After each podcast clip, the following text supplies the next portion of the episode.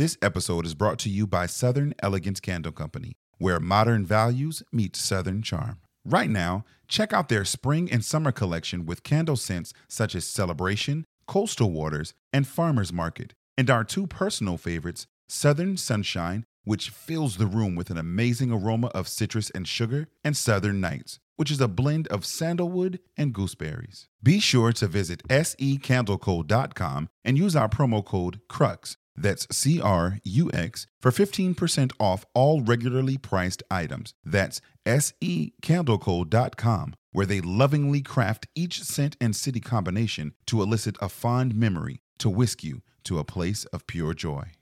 What's important to you? What's important to me? Making sure my family is well taken care of, my home secure, and not overpaying for necessities like home insurance and car insurance. My South Carolina Farm Bureau agent, Grant Williams, not only ensured I had the correct coverage, but he combed through my policy and removed anything I didn't need, which turned it to savings for me. He's professional, very knowledgeable, and a pleasure to work with. Grant not only took care of my home and car insurance needs, more importantly, educated me about life insurance and set me up with a policy that's affordable. Most people put life insurance off until it's too late or too expensive, and Grant helped me make the adult decision. Call him today at 803 995 8484. If my dad can't save you money on your car insurance, he doesn't even want your business.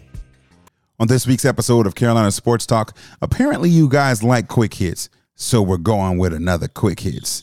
Let's go! Another all new episode of Carolina Sports Talk starts now. Can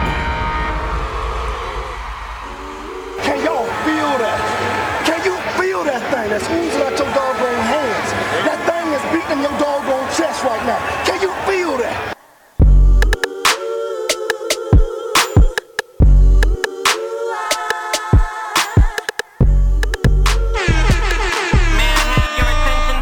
Welcome back. Welcome back to another episode of Carolina Sports Talk. It's your main man, Big Cliff. As always, thank you for tuning in on your favorite podcast app. Next time, tell your smart speaker, play Carolina Sports Talk. You can check us out on Instagram and Facebook at Carolina Sports Talk, or to be a part of the show, email us at cliff at carolinasportstalk.net. You can also check us out on the Facebook group page, Carolina Sports Talk Talks Back. It is a pleasure to be back with you guys on this beautiful, beautiful new episode Wednesday. Hopefully, everything has been going for you, good for you. Without further ado, please welcome in my main man and yours, my co-host DJ Highstar. What's good, bro? How you doing, Big Cliff? I just, just real quick, showing homage and paying homage to the to the to the man and the legend Gilbert Godfrey. We uh, lost him today. He was one of my first Im- Im- impersonations, if you will, that I used to do as a high school budding comedian when I was just a class clown. Just a cla- So- just class clown. Yeah, man. Yeah. What's good with you, dog? Man, cool, man. Yeah, shout out to the legend, man. Gilbert, Gilbert Godfrey. A lot of folks don't even realize the the amount of work that he's done, not just in like favorite movies like Parent Trap. Not I say Parent Trap. Uh, what's the movie with the little uh little bad kid? Uh, with the uh Junior Healy. Kindergarten cop. No, with Junior Healy. Um, The not Trouble Kid. With the little kid with the Problem Child? Problem Child. Yes, sir. That's it. Uh, so a lot of his work with Problem Child or voicing Iago from the Aladdin series. Uh, he's, he's a talented actor, man, and good comedian, funny dude. Sorry to see him go at age of 67, man. But shout out to a legend. So, but yeah, bro, uh, how, how was your weekend, man? What you been up to? Everything is good, man. Uh, I just hate to start on such a somber note, bro, but definitely also just to get it out the way and formality purposes. Prayers to the 10. I'm not sure if you heard about it, but the 10 that was shot up in uh NYC. up in NY. Yeah, you know that's the hometown, so I got to show love where where it's due. But yeah, I, like I said, I hate when we start off like that on the somber notes, but I just had to show the respect. Yeah, it's it, it- listen. If nothing else, it gives us an opportunity to pause and reflect. Uh, there's a lot of loss going on, um, and, and we, we need to appreciate the times and the moments that we are here. So, if your loved ones are still here, hug them, hold them, and uh, take good care of them, man. But like you said, it's somber note. But at the end of the day, we we, we got a show to do. The folks seem to dig the uh, quick hits format or uh, that we did last week. I guess it's up to us to go ahead and hit them with another one. What you what you say? Yeah. All right, well, For let's sure, jump on in, sure. man. Well, uh, we talked last week a little bit about some of the uh, play-in scenarios and how things may have looked, but as it stands, seven through ten is locked in, man. You want to start off in the East and talk about uh, the seven eight matchup and then the nine ten? Yeah, absolutely. Um, in a in a twisted sense of irony, y'all forgive me. We're going to stay in Brooklyn. The Brooklyn Nets actually played the Cleveland Cavaliers. They probably started the first quarter or just about to start up um, as we're recording. Uh, and then uh, later on this evening, around 9:30, the Clippers will be playing the Timberwolves. Just to run through it real quick, tomorrow evening, your Charlotte Hornets Mm. will be playing the Atlanta Hawks for the 9-10 game in the East, and then the San Antonio Spurs will be playing the New Orleans Pelicans for that 9-10 game out west. So starting off with tonight, who do you like, dog? Uh, with the East game, the Cavs and the Nets, and then the West game, the Clippers and the Timberwolves. Just before I give you, I guess, my synopsis of it, just to remind the fans out there, with the new format of the play-in, uh, the way it works is the seven and eight seed play, and the winner of that game is automatically locked into the overall seven seed for the postseason. Um, the winner of the 9-10 game then takes on the loser of the seven eight seed game, and the winner of that game locks into the eight seed. So um, the seven eight tonight is is a big deal because you you win and you're in with this one. Um, and, and and there's no doubt for me, I'm I'm going with the Nets. The way that Kyrie has been playing lately, um, the way that Kevin Durant is really showing himself to be one of the top two players on the planet. Um, that they're rounding in a form, and like I mentioned last week, I would hope that your boy uh, can get healthy a little bit. But even if he doesn't, they look good. Um, Yeah, and, they do, and they're getting a lot of contributions, even from Drummond, um, who I, I've never been, I hadn't been a big fan of, even when he was with the Lakers last year. Um, I always thought he was too small to to guard like centers, and a little too big to guard the four and, and the three position. But um, he's they've been getting some good pro- productivity. Yeah, exactly. um, and so, but they've been getting some good uh, production out of Drum, man. So, um, yeah, I'm going with the Nets in this one, man. And um, I see what you did there, drum man. hey, you know it. Uh, over in the West, though, the seven eight seed is the Tim uh, Timberwolves. I'm sorry, to say the Tims, the Timberwolves. You know, because you know them Timberlands boots Tims. be up on them Timberwolves. But uh, uh, you know what? That's actually where I got it from. The Timberland Timberwolves uh, down in Charleston. Hmm, who knew? But uh, the Timberwolves and the Clippers. I'm going with the Timberwolves for the just for the fact that I don't want the Clippers to be in the postseason. So I'm hoping that they lose. Salty. Oh, every flavor out here, and I'm choosing to be salty. Uh, but yeah, no, I, I hope the Clips lose to the Timberwolves, and then I'm gonna jump ahead, and I'm fully expecting them to lose to whoever wins the 9-10 um, matchup tomorrow night, which we'll talk about in a moment. But in the uh, East matchup, who do you have with the Nets and the Cavs? Um, I like Brooklyn tonight for a lot of the same reasons that that you mentioned. Uh, the the the one of the biggest reasons because the Kyrie and Kevin Durant thing is kind of a lock in, but the, one of the biggest reasons are their role players and their supporting cast. So, like you mentioned, your Drummonds of the world, Blake Griffin, and you know they they got some cats that's gonna be that supporting cast is gonna I think step up and do what they got to do to take care of business. I don't think that Brooklyn saw themselves in this position, so they looking again to just take care of business and just go ahead and lock in what they got to lock in or whatnot. Real quick, what are your thoughts on um, the Bucks trying to avoid them and actually losing the game the other day, or not starting any of their starters to give the Cavs the opportunity to get in and uh, lock up that eight seed? My my response isn't it isn't politically correct, hmm so I won't say what it's a more of a barbershop answer and it might get us canceled, but it was whack. I'm gonna just say it's whack. I'm just say it's whack. It, now, the, the term that I was looking to use, you and your first cousin, shout out to the Carolina King, y'all use it all the time. So I'll just give you that much, bruh. Yeah, listen, and that's exactly what it was, bro. You- It was it- without What- oh, the term doubt. that y'all use? Oh yes, that that was it's, it's, uh, yes. It was no way uh, that they should have got away with doing that. But uh, again, hey, it is what it is. It's like like tanking. Like it's gonna be a thing until people stop it and change the rules. But um, yeah, over in the West, who you have in that seven up, seven eight, seven up, seven eight matchup with the Timberwolves and the Clippers? Um, like I've kind of been lamenting the past couple weeks, man. I've, I've been a fan of what the Timberwolves are doing. Okay. Uh, a lot of people don't like uh, KAT's recent like post All Star game kind of attitude and, and swagger that he's been walking around with. But I love it personally. If it's if it's if it's fabricated from Pat Beverley or not, I like his confidence and and what he's doing with his swagger. But then also, I mentioned it the other week. We can't sleep on Anthony Edwards and him him being a walking highlight reel as well. Literally, um, in the pro- in the production that he provides to them. So I, I like I like uh, the Timberwolves in this a whole lot. Yeah, so it seems like we're going pretty rock chalk with that one. Uh, yo, that just tasted bad in my mouth.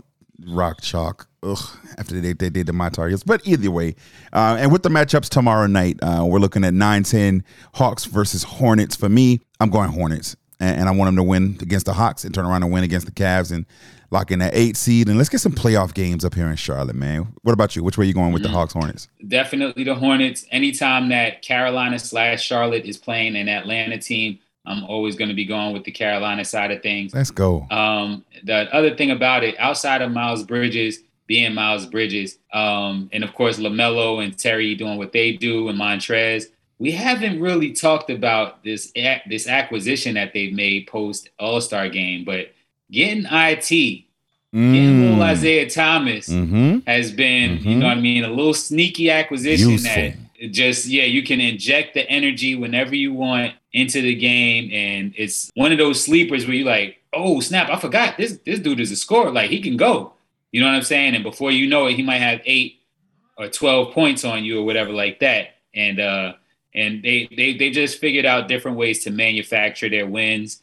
Um, and we'll see what happens. So I like the Hornets. I like them taking the Cavs to the to the distant, even a a, a veteran slash rookie filled Cavs team that they have. I just got to go with the Hornets just being here in Charlotte. Um, don't want to get exiled out of the city. so you like you you enjoy staying here? You got to got to stay there. Yeah, got to root for got to root for Charlotte. Definitely, definitely. Now in the West with the nine ten, the Pelicans and the Spurs. What you thinking? I'm a I'm gonna go with New Orleans, man. Uh, been following up kind of uh, hate to say it, sports Thomas and you know CJ uh, McCollum. Mm-hmm. You right over there, mm-hmm. bro? Mm-hmm. CJ. No, I'm just saying you. You. I mean, if you're going to tell me I'm right, go ahead and tell me I'm right. You ain't gotta humble get nothing. Go ahead, say it with your chest. So, anywho, but yeah, you know, CJ McCollum's had had had had a lot to say. In other words, since he's been out there. The one big thing is that again, Brandon Ingram looks like he'll be out uh, with for tomorrow's game. So you know, I just again, I, I got a got a hunch that the Pelicans could pull this thing out. All right, you ready? You ready for this? Not only will the Pelicans win against the Spurs, but they will beat the Los Angeles Clippers. It's hot. It's not a hot take, bro. Hot take. Why is it not a hot take, bro? Oh, who cut that? I did. oh my god! Can you play that again? It's hot. hot takes. Yo, who said yo? That's Buddy from TikTok. It's like it's oh hot. Oh I'm done. Dog, one more time. Done, for, one more time for the for the for the culture. It's hot. hot. oh man, oh man, it's so much fun being us. But anyway, why is that not a hot say, take? Bro, if I've ever questioned that you have lost your marbles before, it is cemented now. And on the, on top of that, do not let that drop go anywhere, please. What do you protect mean? That with your life. No, I'm saying protect that with your life. We need that every week. Let's get At it. At the same time, I'm disappointed. I'm so disappointed in you, but I actually just the guilty part of me loves that. Oh, it's, it's hot. hot. Oh my gosh, my dog. Because I would listen. Well, in case you guys didn't know it, here at Carolina Sports Talk, uh, we produce literally everything for ourselves. All the cuts, the rips, everything. Um, I cut it and blend it and put all the stuff together, um, including our intro and stuff. But when I was searching for that, I knew I wanted Danelli in the background. Um, and, and, and the invoice is mine with some effects or whatever. But I was just like, I need something else. I'm saying it's hot because what I really originally wanted was the Charleston Boy High. It was too sing songy and it didn't go with it, so I just kind of searched and found that gem on TikTok. Yo, stop, man. All right, go ahead back to the show though, bro. Uh, Yeah. Is it really a hot take? It is, bro. Because one, the Pelicans, um, without Zion, weren't expected to do anything this year. And not only do they have the chance to now make it into the postseason, but if they go in as uh, that eight seed, they're going to be playing the Suns. Now, granted, I'm not giving them no chance against the Suns, but this just the opportunity to be there, um, I think will be a big deal for that team that will help with the momentum. Um, although I'm still sticking with my original hot take of Zion going up to New York, whatever assets they're able to get in return, along with CJ McCollum, along with just that, that defense that they play down there, and like you said, with a healthy squad, they could very easily be uh, somebody who can make some noise next season and, and, and in years to come. So yeah, no, I like them, and I, and I, I, a lot of folks won't give them a chance against the Clippers, but I will, and I'm saying they're gonna make that lock in that eight seed. True indeed, true indeed.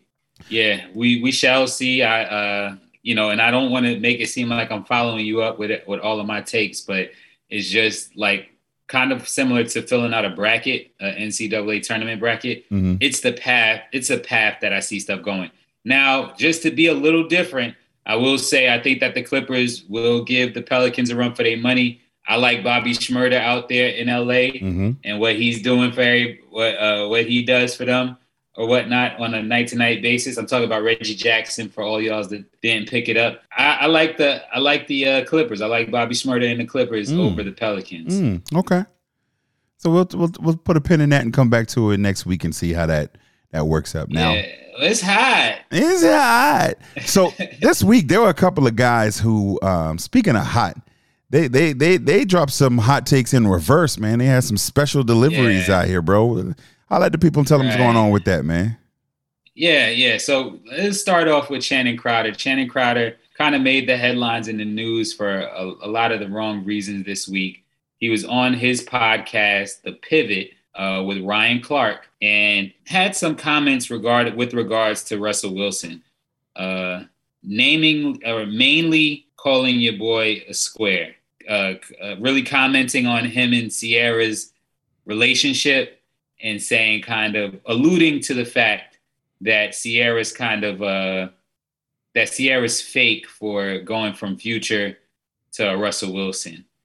Um, I have my own thoughts on that whole thing. Uh, I've always kind of been comfortable in my skin, especially when we crossed as Qs. You were one of the main people to teach me that uh, you know I contribute to the fraternity. I don't try to take a piece and be what I think a Q dog should be or anything like that. But being comfortable in my skin all through high school and college, I've been fine. And I've never, you know, I may have been called a square behind my back perhaps sometimes, but everything to my face has been like, you know, you're a cool dude or whatever. Right. With Channing Crowder's comments toward Russell Wilson, is it time to time to kind of let up on Russell Wilson now, bruh? Or was he was he out of bounds or was he in bounds for this? I think he was out of bounds, but like tiptoeing and it, like he got like a toe out of bounds. I don't think he got the whole foot out, but he's still out.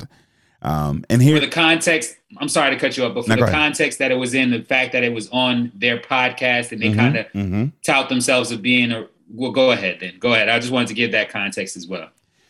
Here's the thing. I don't think that he's 100% wrong in what he says, but the part about there's portions of it, and that's why I said his toe was out of bounds. Russell Wilson is a corny dude. And not even so much because he's a clean, squeaky, like good guy. Because I know plenty of good guys who aren't corny, but that dude is corny. Like, like if you ever just hear him talking, he's like, "Oh, hi, I'm Russell Wilson." Oh, like he's just a corny Big Cliff, dude, Big Cliff, Big Cliff. You got to, re- I don't- bro. we got sponsors. We got sponsors Listen. from NC State. Uh, listen. NC State yeah, nah, but he You claims never know who's Wisconsin. He don't even claim the NC State no more. But neither here nor there. Indeed. Bro, he's a corny dude, and, and and that's okay. She loves a corny dude. Listen, there's there's a lot of women who do.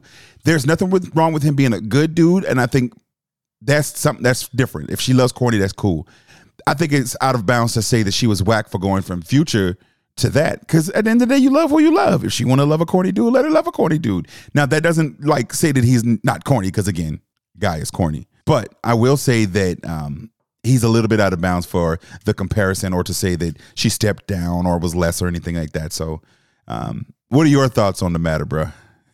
Very sim very similar like um there was a self given nickname that he gave himself a couple years ago or like a you know a, um a- another identity that he Uh-huh, gave himself uh-huh. or whatever. I forgot what it was, but it you know again it was it was along those lines. But my my thing where Channing was out of bounds at again was saying that um, Ciara, you know, he can't believe that Ciara would go from leave Future and go to a square like Russell Wilson because for one, they both got money. Um, Long money Now- too. Pause. Exactly. And so if I want little baby future and little Russell Jr. or whoever the whatever the other little baby's name is to to grow up, do I want them to grow up around a bunch of styrofoam cups of lean and Percocet pills and stuff? Or do I want them to grow up doing push-ups, eating healthy?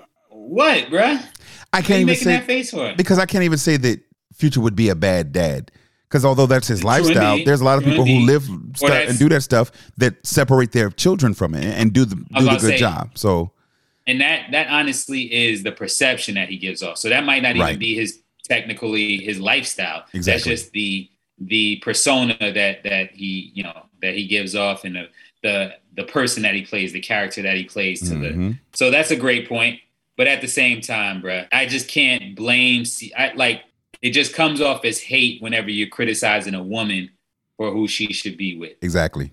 Especially because at the end of the day, I'll leave it at that. it don't matter who Buddy was. If he was President Obama and went down to the cornball, then um, excuse me, and went down to Russell Wilson, then it, it, it, it didn't wouldn't matter. That's her choice. Let her marry who she want. Like you can say, oh yeah, Russell Wilson's a cornball. I wouldn't date him. Okay, you're a dude, and if that's your choice, then make that choice. But you can't like decide for her who she wants to be with and say she wrong for whatever that that. But he wasn't Yeah. the only one this week who. uh said some questionable things that were taken a little bit out of context. Somebody else a little bit closer to the Carolinas had something to say, man. Yeah, I think he needs to kind of stick to the fedora hats that he's used to. But Don't go Cam Newton. chasing fedora hats. exactly, stick to the fedoras and the bandanas, you know, that you're used to. But our boy Cam Newton was uh, the guest on Million Dollars Worth of Game with Gillie Da Kid and Wallo Two Six Seven. The clip that's going around, I'm just going to read a quick excerpt of what he said. Uh, Cam's quoted as saying, I had a perfect, perfect example of what a man in my life by my father. My parents have been together 36, 37 years now, and it's a beautiful thing. I grew up in a three parent household my mom, my father, and my grandmother, and I knew what a woman was.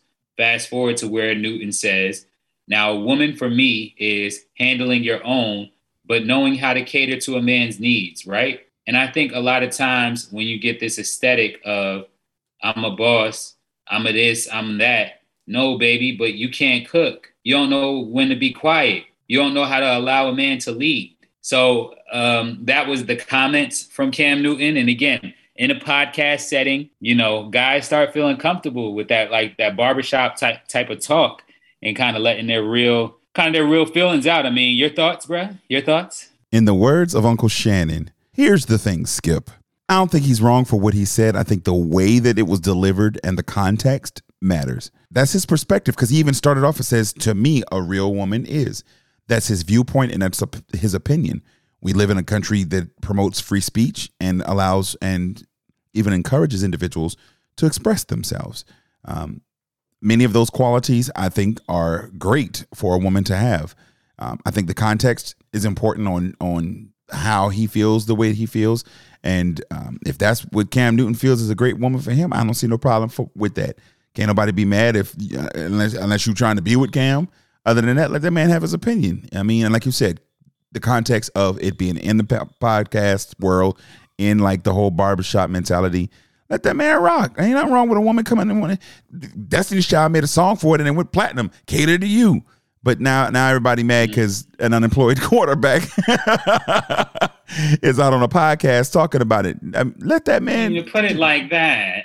yeah, right. Let that man do what he got to do. Like, relax. Go ahead. What are your thoughts on it, bro? Yeah, uh, I didn't think of the the Destiny's Child angle at all. That's a it's a prestigious point, my brother.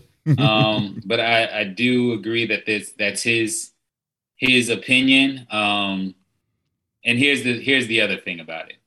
We we definitely always want our celebrities to be real and raw and uncut with us whenever they're talking and not be PC. That's what we we always can kind of tell if they're being directed by their PR people and stuff or Mhm. not. Mhm. And it is frowned upon. So in that in that sense of everything, I am I'm happy how because Cam's always kind of been unapologetic in his words and, and what he says. So um, you know, it is what it is. I know looking in hindsight, we can always figure out the perfect way to say things. You know, the kind of knowing when to be quiet. That's kind of a personal like trauma thing that he may have been going through as far as Mhm. Things that he's dealt with in the past with with certain women and stuff. And I, I again, as a man, we can relate to the things that he said, but it's the veil. Like we always have kind of a veil up as far as what we allow for women to hear from us and what we keep behind closed doors. You know, there's a lot of women out there that's gonna have their own women conversations and stuff, and it involves whatever it involves. You know, adult conversations regarding the bedroom or a dude's pockets and and you know and how much they make and stuff like that. So on the flip side, as as guys, you know, we have these type of conversations. It's just that this was uh, exposed to the world, and um, yeah, it, I, uh, Here's the thing for me. Sticky. Cam has that uh, what I like to call that Joe Biden mouth. Joe Biden will have some of the best pause. He will have some of the best uh, speech writers in the world, and as long as he sticks to those speeches, he's perfect. But that one second that he goes off the cuff, now they're scrambling for weeks afterwards trying to correct and and and, and repurpose the things that he said. Cam's notorious for that. Um, going as far back to the uh, podcast interview he did with All the Smoke. Um, I think it was a good podcast. It was a good interview. I enjoyed it, but there's some things that you can tell that Cam absolutely did not get cleared with his uh, PR people and or anybody who would have had some sense to say, yeah, cuz you might not want to say that because you know this is going to the world. Like everybody gonna hit it, Right. so you might want to like not say. And it was the same thing. Again, I'm not gonna knock him for his views um, and his perspectives. Um, I do I agree with some of them? Yes. Do I agree with all of them? No. But do I knock him? No. Like, bro, ain't got no job. Let that man do what he want to do. If he want to go on the podcast, you keep bringing that up. because he does not have a job. He is not the quarterback of the Carolina Panthers, nor should he be. Charlotte, Carolina Panthers, David Tepper, all of y'all, boy, up there. Do not bring Cam J. Newton back to the Carolina Panthers. But yeah, That's so the more important thing. that's the message. Like, I, yes, like that. That there is the part that is the highlight of it. Like, don't don't bring him back because if you do, he gonna say like stuff like that. But anyway, yeah, I don't knock him. Um, I think that he probably uh, needs a little help with regards to prepping and getting ready uh, before his next interview or podcast, just to make sure that he is safe and secure and taken care of. So you're saying, Big Cliff, you wouldn't even want him in Carolina as an insurance policy? Nah, listen, if I want insurance, I'm calling Grant Williams, our friendly Farm Bureau insurance agent in Columbia, South Carolina, who can help all of our listeners with their auto, home, life, and health insurance needs.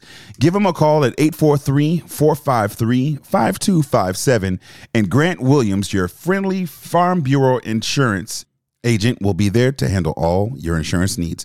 Mention the code Big Cliff and get an extra special discount. So, dog, I whew, I am glad we finally got up and through that part. But uh, we had a privilege this week to interview uh, a young man, Mr. Jamie Meldowney, um, in his upcoming decision to announce where he is going to play college ball. Man, uh, as many of you may know from previous episodes, Jamie Meldowney is a young man that we met some time ago back at the Martin Luther King Day tournament. Um, that we had a chance to call for Crux Media and actually gave him his nickname, um, the Detective. Um, and so we had a chance to sit down with him, dum dum, uh, and, and and meet with him. So here is that interview now. All right, next up, we've got a very, very special interview. Um, I have got the six seven senior small forward out of Trinity Collegiate here in the state of South Carolina, Mr. Jamie the Detective Maldowney with me here in the studio. Jamie, welcome in. How are you, bro? I'm doing good. It's great to be on here finally. It's been a while coming. Yeah, yes, sir. It's been a long time coming, man. Um, first of all, for those who may remember, um, Jamie is the young man uh, that we had the opportunity to cover back at, I think, for the first time at the um, MLK M- Classic. Yeah, and just the way first of all it started off. I got to give the credit now. Be, Easy, who is the host of the DJ Blaze Radio Show podcast here with Crux Media and my partner out there when we do call the games, he was actually the one that came up with the name. I perpe- I kind of perpetuated it and kind of dragged it on a, lo- a little bit more, but he was the one. Mel Downey. His last name sounds like uh, like a detective, and, and that's where it was birthed. Man, tell tell the listeners a little bit how how you kind of found out about the name and, and just how your family received it and everything it was kind of funny how I found out about it because we have our game film and it obviously didn't have you guys commentate on it or anything. But um, I went home and I was cooking in the kitchen at home, and Teasley came up to me, our basketball coach, because we stayed in the house with him. He goes, "Did you hear the the game from Hartsville? They're calling you the detective every time you hit a three pointer or something." I was like, "Oh, I have to have a listen to this." so as I listened along, I, I listened to some guys butcher my name a couple of times, and then finally settled out to the detective, and it was it was funny. I don't think I really had a proper nickname before on the basketball court, but that was something I loved, and it's something that's kind of stuck along the way now. So outstanding. Well, you you definitely earn it, man. And um, one of one of my favorite parts was when we had you at the All Star Classic, and uh, you said you you looked at the rim as your perp and, and just ready to take it down. That for me, that brought it full circle, and it was all worth it, man. I, I do have to tell you, Jamie, I love your style of play. Uh, to be a big man, you are fluid with the ball in your hands, man. Whether it be a spot up shooter um, or whether it's driving to the hole, like um, you, you, got some ups, man. I mean, of course, yeah, you are six seven. So, but what what what? Who do you think you model your style of play after the most, whether it be college or pro? I usually look to my unathletic white guys because that's kind of how I have to base. I don't, I don't really get up there that much, so a lot of my moves are loosely based on Luka, and then I like to kind of mix in a bit of Draymond Green the way I, as the four, carrying the ball up the floor, making play, making plays. I like to think of myself as a 2016 Draymond who could shoot the ball still. So okay, that's okay. what I kind of think I modeled my game after. Uh, people could disagree, but that's what I think. Now, after watching the Warriors win all of their championships, I can tell you you're a better shooter than Draymond already. So shout out to you. now, if you can get to his level with uh, the defense, because you, you're a good defender, but that, that dude's legendary. Um, oh, yeah. What do you think, or what would you say um, would be the top two things that you want to work on with your game as you move and transition to the next level? Really is defending. If I can defend at a higher level, I think I could play at a much higher level right now. I think my defending is kind of limiting me and uh, a bit to do with my body. I'm struggling with weight over last year. You guys caught me kind of, that was the first game bouncing back from COVID and a bit of a, a weight gain that I, I didn't much appreciate on my knees. So we got rid of that and we got rolling from there on out. So yeah, definitely work on my body, become stronger, get get weight on the right way, and um, be a better defender at the next level too. Okay. Now let's talk about um, your home because you, are not from the states, right? Let let the folks know where you're from, uh, how long you've been here, and actually what brought you over. From uh, County Laois in Ireland. Um, I came over here two years ago. Um, continued playing basketball because when COVID hit, our country shut down. It was done for. No sports. They only started playing basketball back again in March of this year. Wow. Believe it or not, it's been a long, long time without any basketball. So my parents and I made the decision back in March of 2019 when everything was kind of the world was ending that we're going to go over here and if there's no basketball at least we get an education because obviously we weren't very well equipped for to going from teaching at home that was our goal at the end of the day so pretty much just an opportunity kind of to, to jump in and continue the game that you love. Now let's talk about that for a little bit. Where where did your love of basketball come from? Where was it first birthed? So this is a this is a long story. started off at home in this rickety old gym and right across the road from me where I grew up. So we had a small basketball club called Kestrels and right where I grew up. So the basketball coach there, club small, struggling financially, whatever, practice there free. The the coach at the time was the PE teacher for me in about she yeah, she was the PE teacher from when I started school all the way up till I was about 10 or 12. And she kind of coaxed my parents into getting me to play basketball. So I picked it up for a year, for two years. Um, I liked it a little bit. After the second year, I got slapped on a on a reserve team. Didn't like it anymore. Quit for a year. Came back again with this renewed birth because I I tried soccer out again and I I hated it. Those guys were that weren't nice people out oh, wow. that team for me. I was a goalkeeper and I wasn't too good, so that didn't end too well for me. So um, after that, went back to basketball. Started from the bottom. Decided I was going to give it a real shot this time. Um, one of my friends, Rion Murphy, um, he was on the national team for a long time when I was growing up, and he was kind of the, the set standard in our basketball club to reach. So he's a guy who kind of pushed me along the way. Louise Foster is the girl's the coach name. She's the one who got me into basketball and kept me going throughout the years. So at Kestrels, I played for a couple years, was on the B team my first year when I was 14. And then come 15, I was on the A team, about a third or fourth option on that team, worked my way up a little bit. Um, and then over the next couple years, I elevated up probably the best player on the team by the time I was 16. And then I had to leave clubs because I went to play in the uh, the semi pro league in Ireland up at UCD Marian. Played with grown men, learned what that was like the first weekend. Called all kind of names, pushed around and stuff. But I think that I earned a bit of respect with that start. So all I did really then was I was just a pure shooter. So I went out there and shot the ball, earned a bit of respect, got some playing time, and kind of worked up from there. And then COVID hit when I was peaking in that season. I was kind of mad at that, but um, listen, it was a blessing in the end. I came over here and got a chance to go to college over here, so I'm grateful for it.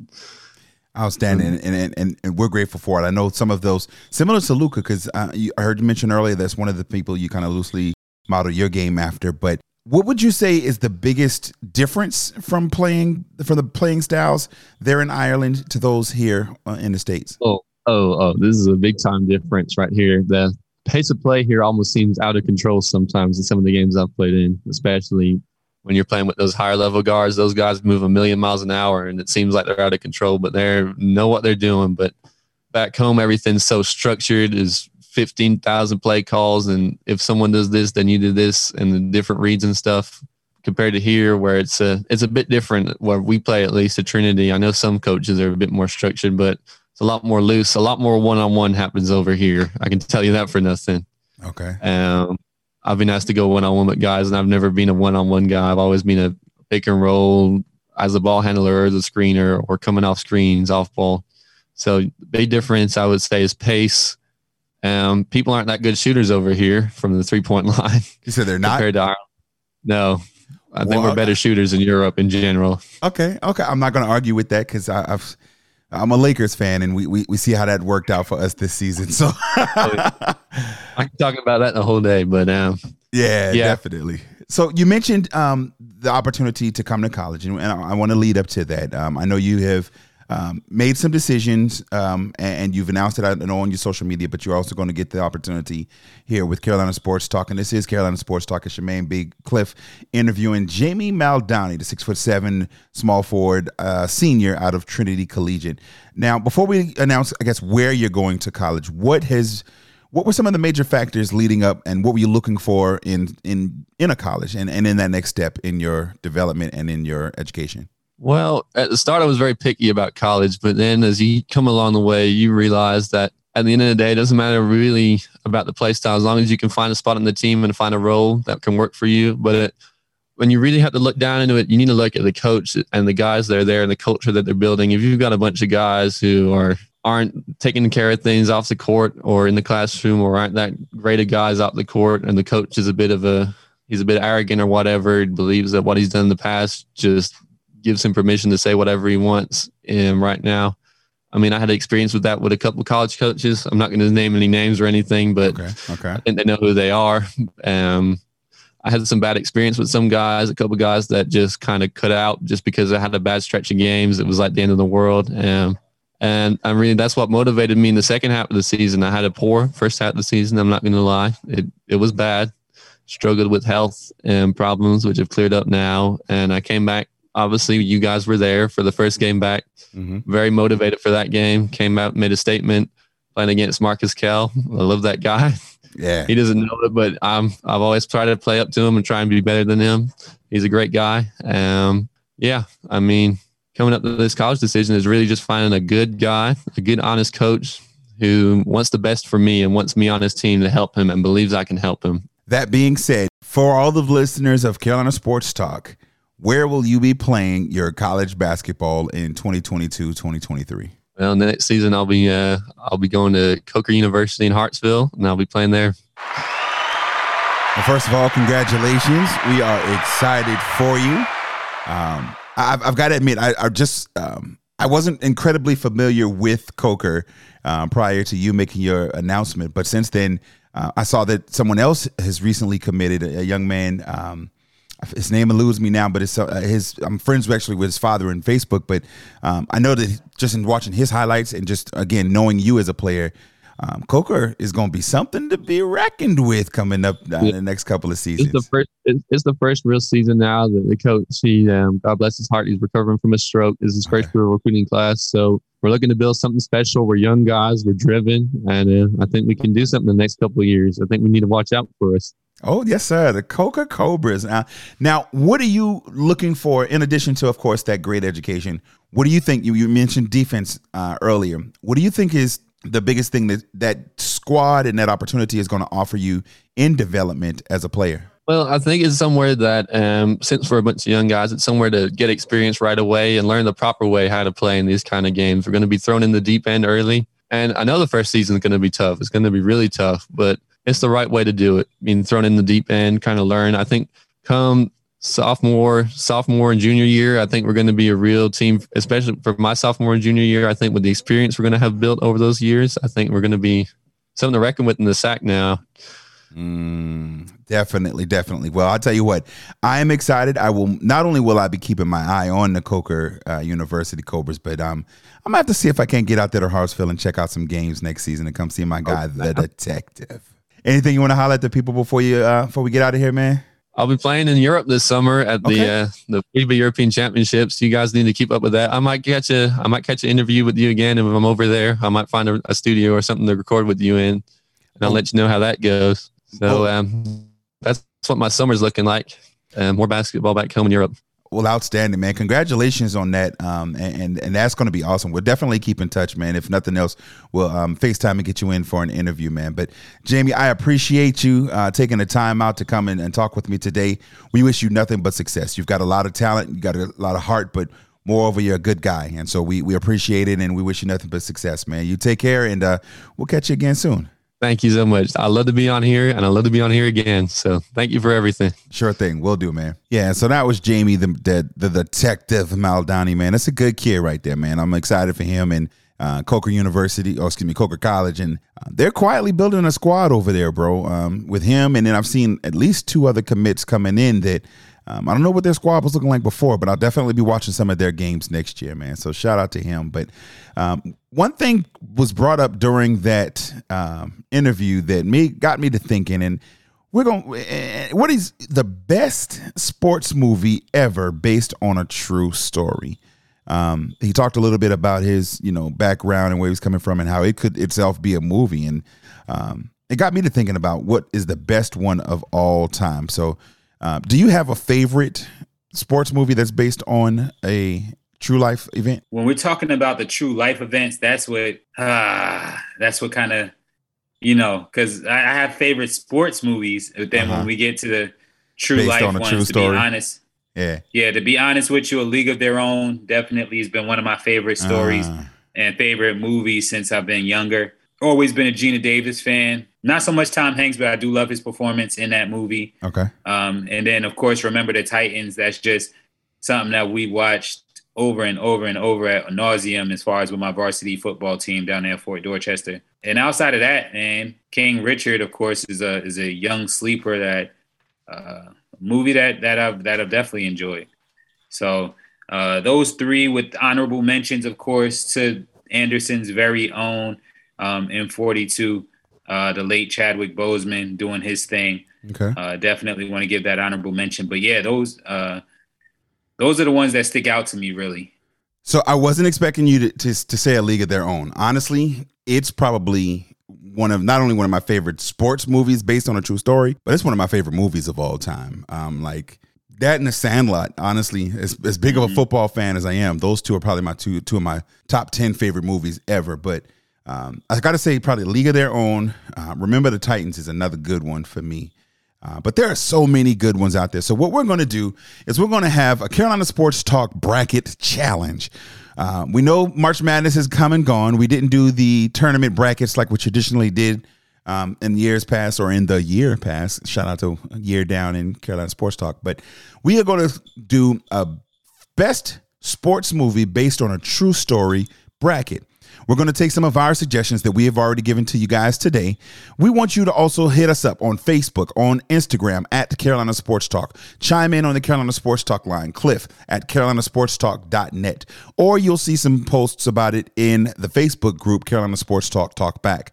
But we want your suggestions on the best sports movie based on a true story ever. What we're going to do once we've got all of the uh, additions or all of the suggestions by next week's show, we're going to arrange all of them into a bracket um, and do this bracket style.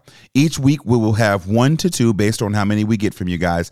Uh, we'll discuss the movies and, and, and we'll make a case. Each one of us, uh, myself and High Star, will be on one or the other side of it um, and we'll make an argument, and you guys will chime in, and your votes will determine what is the best sports movie based on a true story ever. Again, hit us up on Facebook or Instagram at Carolina Sports Talk on the Sports Talk line. Cliff at CarolinaSportsTalk.net, or you can hit us up on the Facebook group Carolina Sports Talk Talk Back. But this ought to be a good one, and I'm excited for it.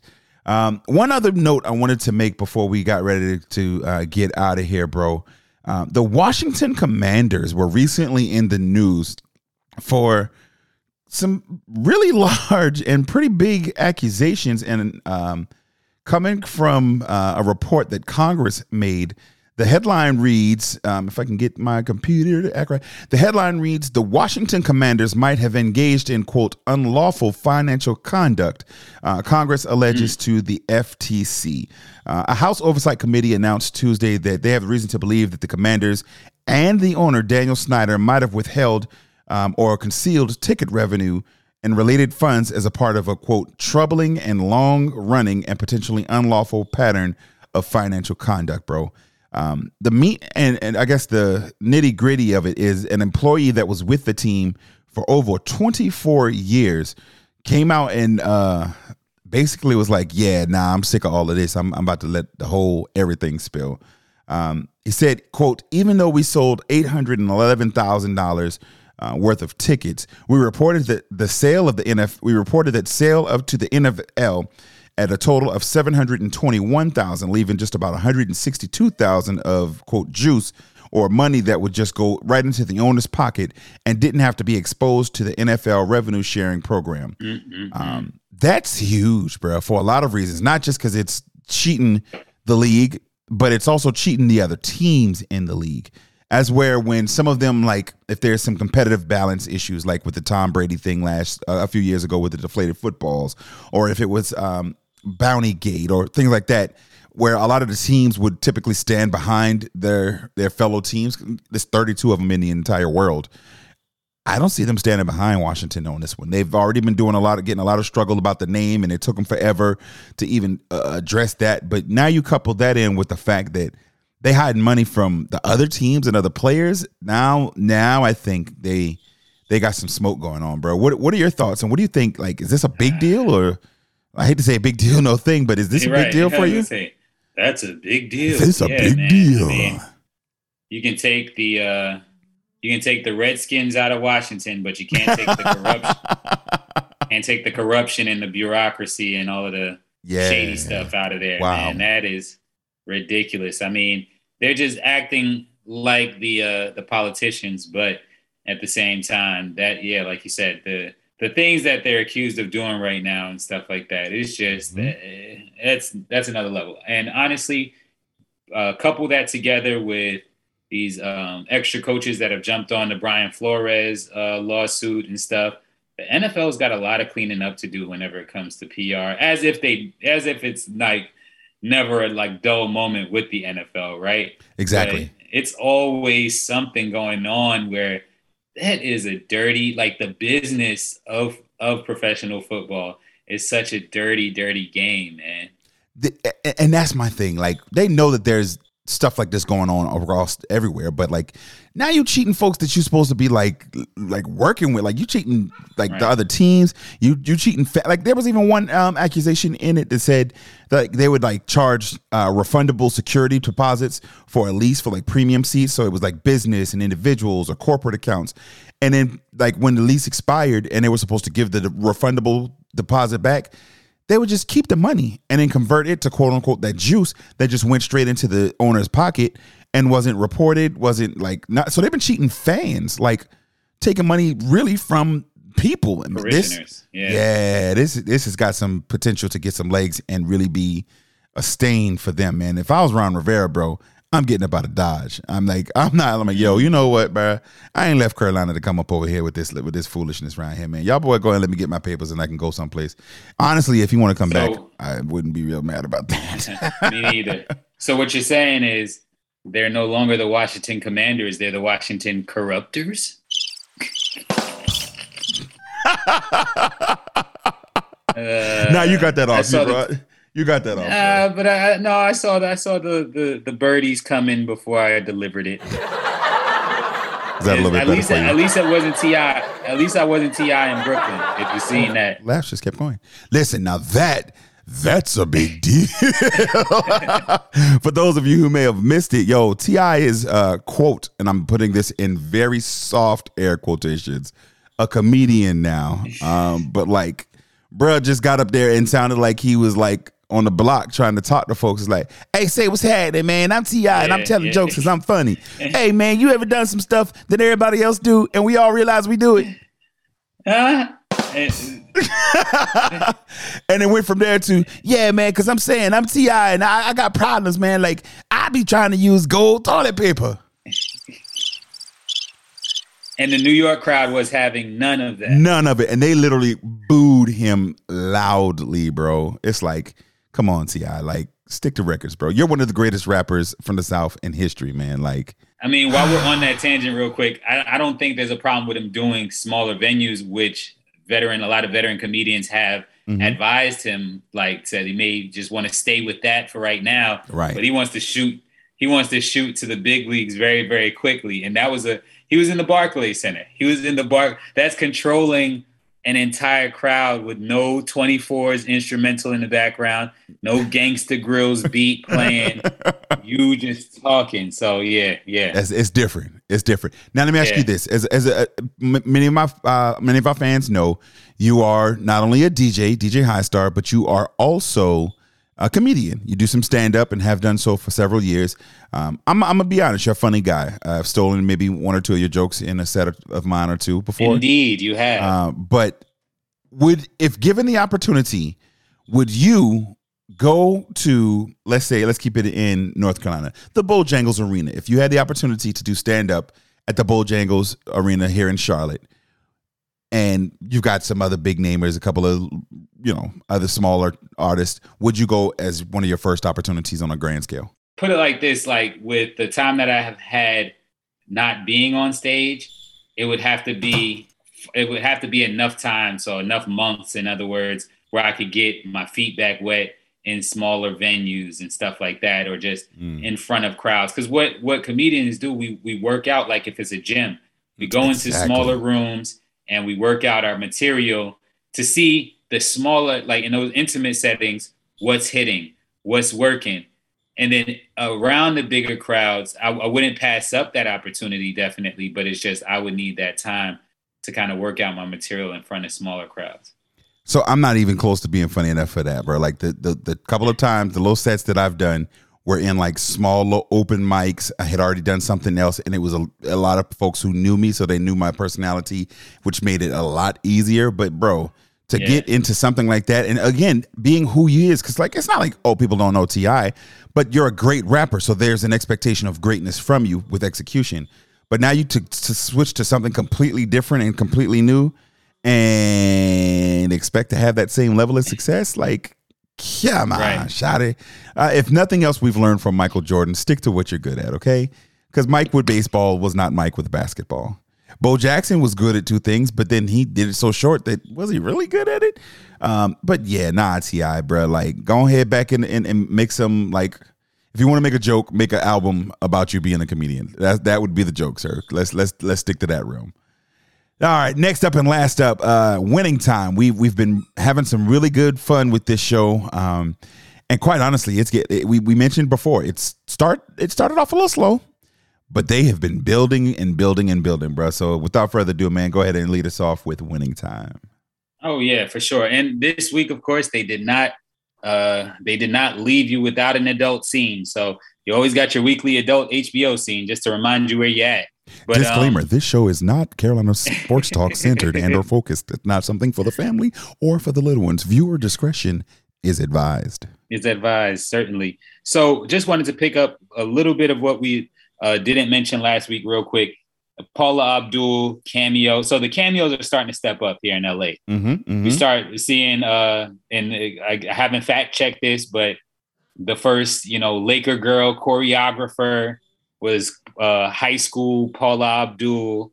Um, That was actually then- true. Because I did go fact check. okay, So yeah, of Paul course. Abdul. I mean, between between the both of us, somebody's gonna fact check these things. So.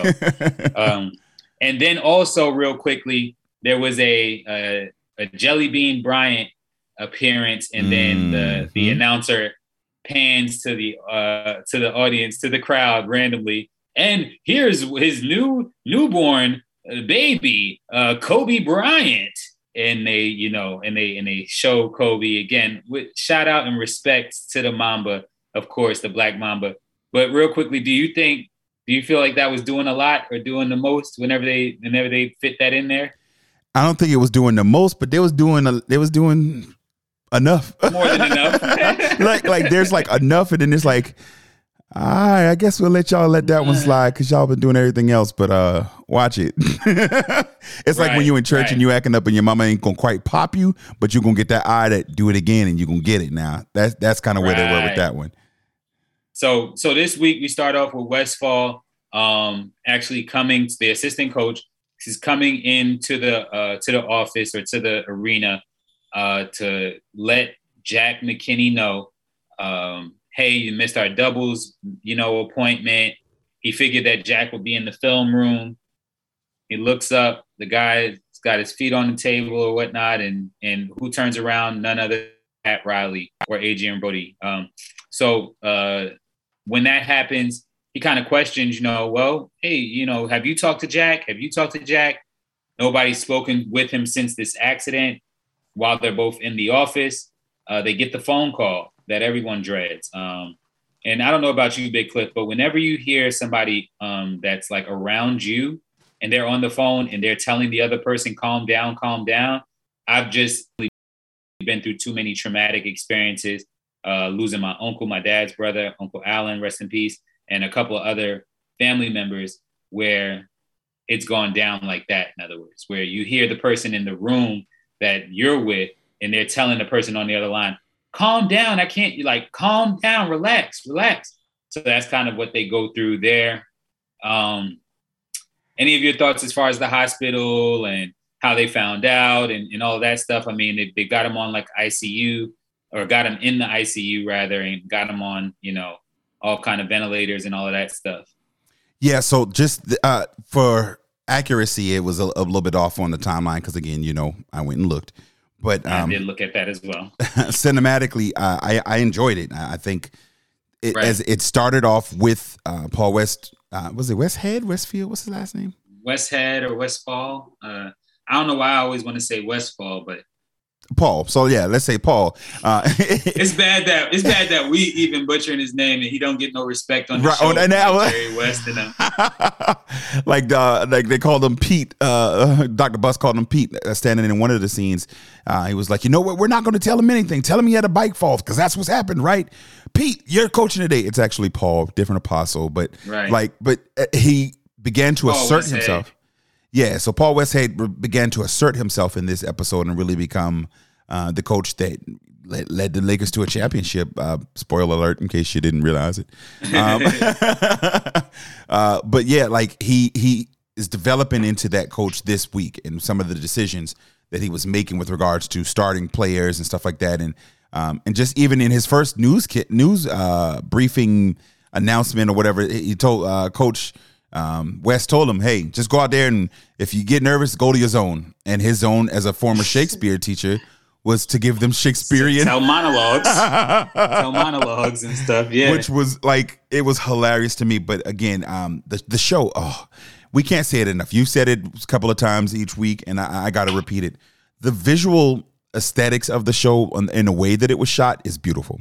I, I- I love it. Not only is it telling a story with perspectives that I did not know, or uh, 'cause, again because of our age, we weren't around for it.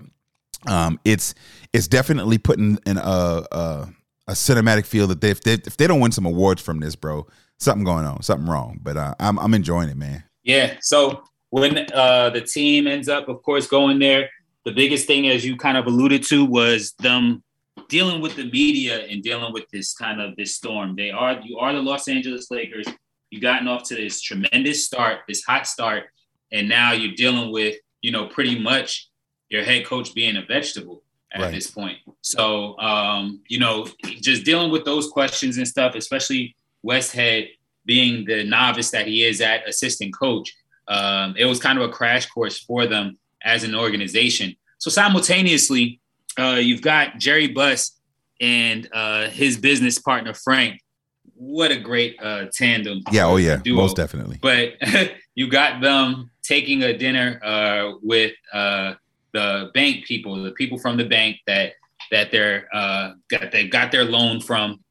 They're looking to extend this loan or try to make a deal where you know pretty much they they've got their ducks in a row to where the team has been written over to uh, Jerry Buss's mother or slash wife. I mean, to, to his wife, I believe. So it's no longer in his name. He doesn't own team anymore, but he owes on the loan. So if he goes bankrupt, that's not an asset that they can come after. Um, so there's a funny moment there where uh, they go, you know, hey, you know, is this a dinner for us to talk about? We we was hoping that you were going to discuss, you know, how you were going to pay off this loan or when when you're going to pay the loan off because it's it's pretty much due or whatnot. He goes, you know, he throws it to Frank. Frank, go ahead and tell him how we're going to pay. And Frank, while he's in the middle of a spoonful of food, he's like, "We're not." You know what I'm saying? Like, so imagine that. You know, you owe these millions of dollars on a loan, and the bank people are right there in front of you. You pretty much your answer to them, is as smooth and as calm as you can be, is we're not. Yeah, I'm not. the one thing that I learned, right? The one thing that I've learned with Jerry Buss so far in this uh, series is how great of a poker player and a card player that he is. Just the the the tactics that he uses from playing, you know, cards is, is just evident in in his uh, negotiations and, and different things. They're calling these guys bluff. They offer them they offer them uh, ownership or like a partnership rather uh, to put their bank's name up, uh, believe, or to be the, the official bank of the Lakers. And then, of course, a bunch of bells and whistles like, you know, courtside seats and, and this and that, whatnot. Uh, the guys at the bank, again, they're still in, in shock from, from what they've just been told, pretty much that they're not getting a dime. Eventually, they end up settling and figuring it out for a high interest rate. Uh, I think Mhm. maybe 30% along the lines of 30%. And um, they end up working that out. Yeah, with the whatnot. extension and everything. But even in because they came back and they offered him that unreal um, deal, knowing that it wasn't something that he was in position to accept, and he was like, "I'll, I'll do it as long as you give me until June, uh, excuse me, until July." And when they asked, "Well, why July?" He was like, "Because we're going to win the championship in June, championship. and I'm gonna need some time to go on vacation." And then at that point, I'm gonna come to you, and y'all gonna be begging me to keep my business. So he had no intention of ever paying that thirty percent. It was almost like, yeah, we're gonna win, and you're gonna want us, and I'm not paying that anyway. So sure, I'll take your terms. Like to bet Right, on right. yourself, like that's something different. I think J Cole said it. If I'm betting on myself, then I immediately double down. Like, like that's Yeah. the kind of mentality that Dr. Buss had, and and and it shows, and it even in the style of play that the Lakers were doing during that time, and to what they've become since then, and the amount of championships won and everything, it paid off, man. That's like that's the Absolutely. ultimate winning mentality, bro. and confidence. Yeah, exactly. Well, I, I like to I like the word that I've termed or coined is Godfidence, but it's just something deep down like you got to dig deeper than a regular confidence to to kind of make those type of moves and, and say those Mhm. type of things, have the gumption that that he had to do those things. So simultaneously, you go to the star of the show, one Earvin Magic Johnson. He's fielding a bunch of meetings and he's at a, a pretty much like a a sneaker conference, if you will, or, or just uh, I don't know what you call it, but it, it was uh, they were pretty much courting him for for sneaker deals. So you see Converse there in the building, uh, Adidas. They made you know names mentions of Adidas being there, and um, I'm not sure. Probably you know being back in those days, it was probably Pony back then, Mhm. somewhere in the mix. Pony, and then, like, maybe a Converse. Reebok. Reebok. Right. Yeah. So he's walking out of the official meetings and uh got, you know, this scraggly uh businessman walks up beside him. Hey, uh, how you doing? Uh uh Phil Knight. Uh I, I'm an athlete as well. I, I ran track at University of Oregon. Mhm. And uh my man Phil Knight, uh, who we know now as Uber billionaire, he goes on to pull out flyest pair like uh you know Nike uh with Magic written on the back explains to Magic that they if if we cut kind of the sole essentially in half we're going to cut down this uh we're going to increase your speed on the floor and you know help you you you're running this amount of miles while you he's giving all this on the fly while Magic is just coming from another meeting. Everything that he's actually given to Magic at Feed and Magic Magic is looking for. Uh, so he says, like he alludes to, you probably see me as Magic, and Phil kind of makes mention, no, you know, you're Earvin, or or can I call you Earvin? And he's like, I wish somebody would call me Right. Earvin. Then he's like, you know, you guys probably are looking to court Larry Bird as well. He's like, no, we're looking for you. You know what I'm saying? So it comes down to it. Reminds me of a lot of the younger uh, hip hop deals with some of the younger labels. Uh, so your Wu Tang, uh, when they signed with Loud Records, it was similar to what Phil Knight was offering. Um, uh, Fat Joe and Big Pun and stuff when they signed with Loud. Again, Loud Records was Nike, and then Def Jam at the time was your Converse's, Mhm. Adidas's, and all of that, right? So he asks the money that's going on. He's like, Yeah, I probably can't offer you what those guys are offering you. It's probably what, 50, 60 grand, right? He's like, Yeah, try 80, you know? And he's like, so his his jaw almost hit the ground talking about Phil Knight.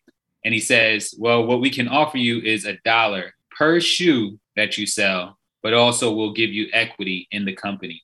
This uh, is Nike. Nobody knew it wasn't any kind of recognizability with Nike at the time, dog. And I'm asking you in hindsight, so it's kind of cheating, but what would you have done in, in that situation truthfully do you feel like like big cliff would have done let's I'm- say with the knowledge that you have now of different things like ownership equity and stuff like that and stocks and, and things like that and that's where the, the difference would come. I don't think that in that era that was something that Magic was aware of. Um, now, the businessman that he is now, it's no doubt that he would take and go back.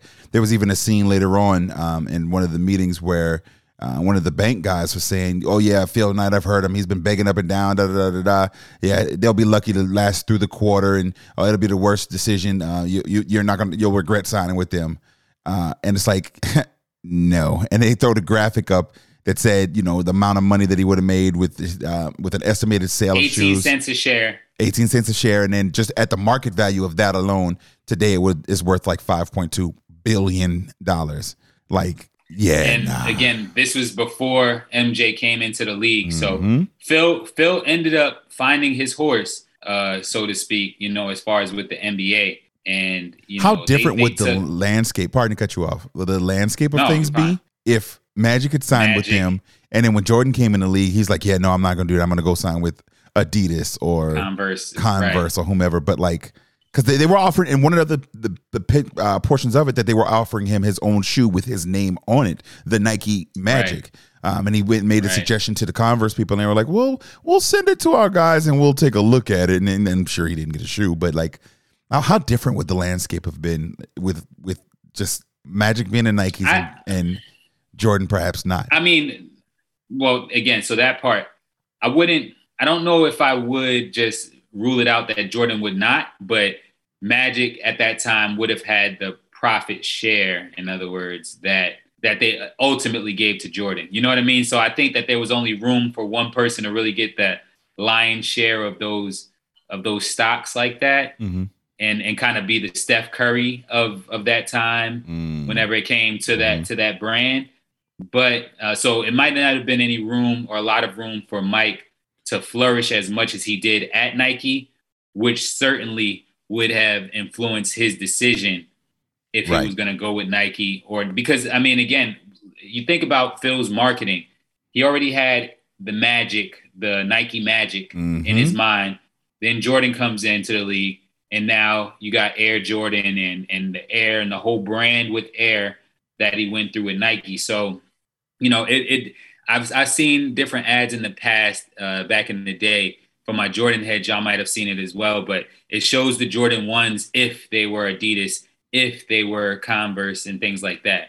Then I also have seen back in the day what Converse ended up doing in the when you look in hindsight, it was so quote unquote kind of cheap for the for the for the athlete, but they pretty much they had a color. It was all the same shoe pretty much, but they had a color for Larry Bird. They had a color for Bernard King. They had a color for Magic Johnson, and then they put it in like these magazine ads or on these TV ads, and that was their marketing for it. So it's like Cheap. again, going back to the Steph Curry thing, Steph Curry's children's children don't have to worry about money right now, just straight off of off of sneakers and Right. and apparel, and they definitely don't have to worry about any clothes.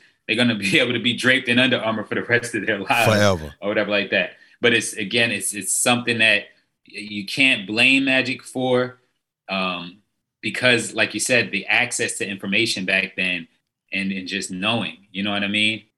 Yeah, most definitely, man. But it's it's still interesting to see the kind of the what if and how things would kind of lay if one you- would you drop another, man. The butterfly effect, It- if like you would.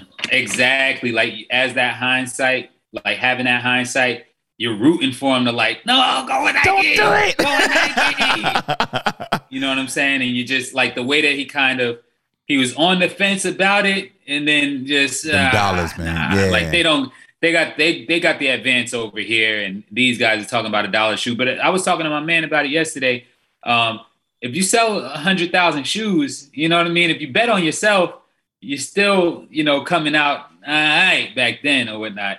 But just to keep it moving, um, the guy that he was getting to represent him at the time, hmm excuse me, out of Michigan, uh, his his side chicks, his side chick's dad, pretty much. Shout out to Cindy. Um, did you notice who was playing uh, the doctor, the, the guy that was representing his pseudo agent? Yeah, that's uh the fella that was face down in uh the Tyler Perry Oh. movie in the in the bubbles in the tub when he couldn't move. Yeah, yeah, yeah. yeah. Okay, okay, okay. also known as yeah, Wood Harris's brother. going with that. right, Wood Wood Harris's brother. So, um, like we were talking about before the show, is Steve Harris and another Steve Harris Wood Harris production here. Um, they were both starring on BMF, Fifty Cent's BMF, and I made mention to you like their agent probably is like anytime that they shop one of them, they're like, well, Two for can't have one without the other. you sign one, you sign both. We're not gonna sign either. No, you signing both. So yeah, and and then shout out to Wood Harris as well. You kind of see um, what was his uh his player's name that he's that he's playing. oh, um, the one that they traded for. I forget the name, but yeah, I know you're talking about. okay. Um, but he you see a peek into his life as far as his demons come back up um, whenever they're kind of partying up with Hollywood elite and stuff like that. So you had a lot of cameos. Jack Nicholson. I know you had a, a favorite cameo this week. I did, um, and it was Mister uh, Mike Epps coming in and and doing a heck of a job as one of the legendary comedians of all time, in the person of Richard Pryor. Um, I love the cameo. I love the perspective that he helped give to Magic. Um, even though it seems like it might be a little treacherous, it might lead to some really poor things later on down the line. But I, I like that he's at least kind of putting them on and, and helping give him some perspective. So that was definitely a shout out to to Mike Epps for playing uh, Mr. Pryor. Right. And so what what again, Richard Pryor and um and his sponsor, if you will, at the time for all of his partying, uh they they kind of mention it to all of the guys on the team, introduced them to this new drug, this new designer drug, crack. And uh the team for the most part is like, nah, like I ain't messing with that, I ain't messing with that. So then you go and fast forward to uh their game that they were playing, first game with Paul Westhead at the helm. Spencer Haywood is who we were thinking of. Uh, that that's played by Wood Harris. He's uh, just told that he was going to be benched and that they were going with Michael Cooper. Mhm. And as they're going into the arena, Mike Epps goes, you know, hey man, come on, come on down to the party afterwards. We got white woman, seven up, and cocaine.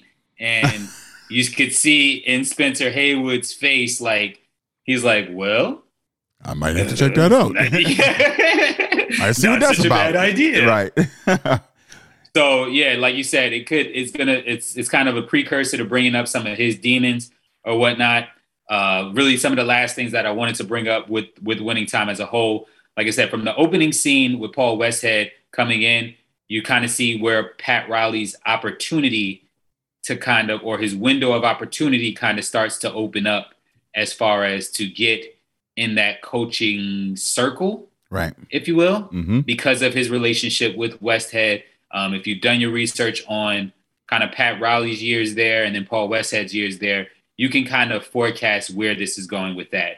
Um, and then the, the next biggest thing again was Jerry Buss's mother and the story with that. So after Jerry Buss again, kind of uh, finagles the bagel with the with the lawyer people at that first meeting. He's going in all confidently, you know what I mean, and he's got to go to his mom's house. Goes there to the condo. There's a bunch of stuff going on where she's dealing with mental health and, and some of some of her like in her older age, if you will, and um, and he ends up finding the uh, what do you call it? The the papers, The paperwork, the legal paperwork that actually the gave the team to his ex-wife, which was the kind of the maneuver that he used to finesse the bank people. So that was kind of led up into the uh, the meeting that we were talking about earlier, and it was literally the the tool that he was using to put them in the position that he The was. leverage. The leverage. Thank you. And so without that, he was going to be in trouble, man. But he still finagled it and was able to push through. But um, and I meant to go back and look, but everything that she's going through, uh, she being Dr. Buss's mom, that looks like Alzheimer's to me, and and it was something that was not gotcha. reasonably uh, reasonably known at that time during Right. that era. And so I meant to go back and look and see if that's what she actually passed away from. But like the small bits of memory loss and then the fogginess and then the the the, the, the manic episodes, it, it every bit of Right. that looks like um, Alzheimer's. And so yeah, we'll Yeah. go double back double back and check and see and make sure that that's what that was. one thing's for sure, we definitely see why Derry, why why Dr. Jerry Buss was such a chain smoker as far as with cigarettes. Because if it wasn't one thing, It, was, another. and it was I'm big stuff too. you. High calibers, boy. Like yeah, nah, different level, So man. not even to mention like the food and beverages and things like that. Mhm. So yeah, it was always something, and that just goes to show y'all out there, like when you're dealing with big bread and big money, you're gonna have big problems. In the words of Notorious B.I.G. Big you know facts. what I'm saying? More money, more problems. But um, those are kind of all of my notes, kind of my quick notes, if you will, from the show. I didn't, I just didn't want to miss anything this week or whatever like that. I had to come back next week, but an awesome episode. Um, it the episode ends again with uh, Magic kind of letting Steve Harris's character know, look, your daughter's cool and all, but we is what we is, boss. Like, uh, and he's like, well, what's that? And I was waiting for Magic to go, is the Trill Bill song? Yeah. So um, I was waiting for him to say that, but he pretty much gave him a look like, eh, Yo, you know, like you said, this smile don't be need to be muddied up with bad news. Even he had to go. He had the man go dump his own daughter, bro. Like, His yo, you and Magic is done for, and then go invite his future wife to the game. as in the Detroit. closing Yeah, scene, in Michigan, deliver yeah. that.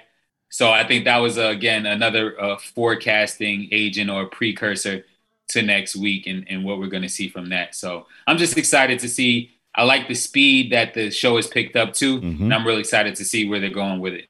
Definitely. So if you're not checking it out with us, uh, take a look at Winning Time, the rise of the Showtime Lakers, available on HBO and HBO Max. But that's going to do it for us this week on another Quick Hits episode. Bro, anything you want to highlight to people on the way out, man? Um, just shout out again, and also uh, hate to start and end the show like this, but uh, rest in peace to Dwayne Haskins as well, man. Uh, oh, absolutely, Rest well to the brother. Yeah. Yeah. So I definitely wanted to make sure I got that in there. Um, but rest well to the brother. Yeah, most definitely. Well, that's going to do us for another episode of Carolina Sports Talk. We appreciate you tuning in on your favorite podcast app. Next time, tell your smart speaker, play Carolina Sports Talk. You can hit us up on Facebook or Instagram at Carolina Sports Talk, or to be a part of the show, email us at cliff at carolinasportstalk.net. You can also check out the Facebook group page, Carolina Sports Talk, Talk Back. Until next time, we out. Peace.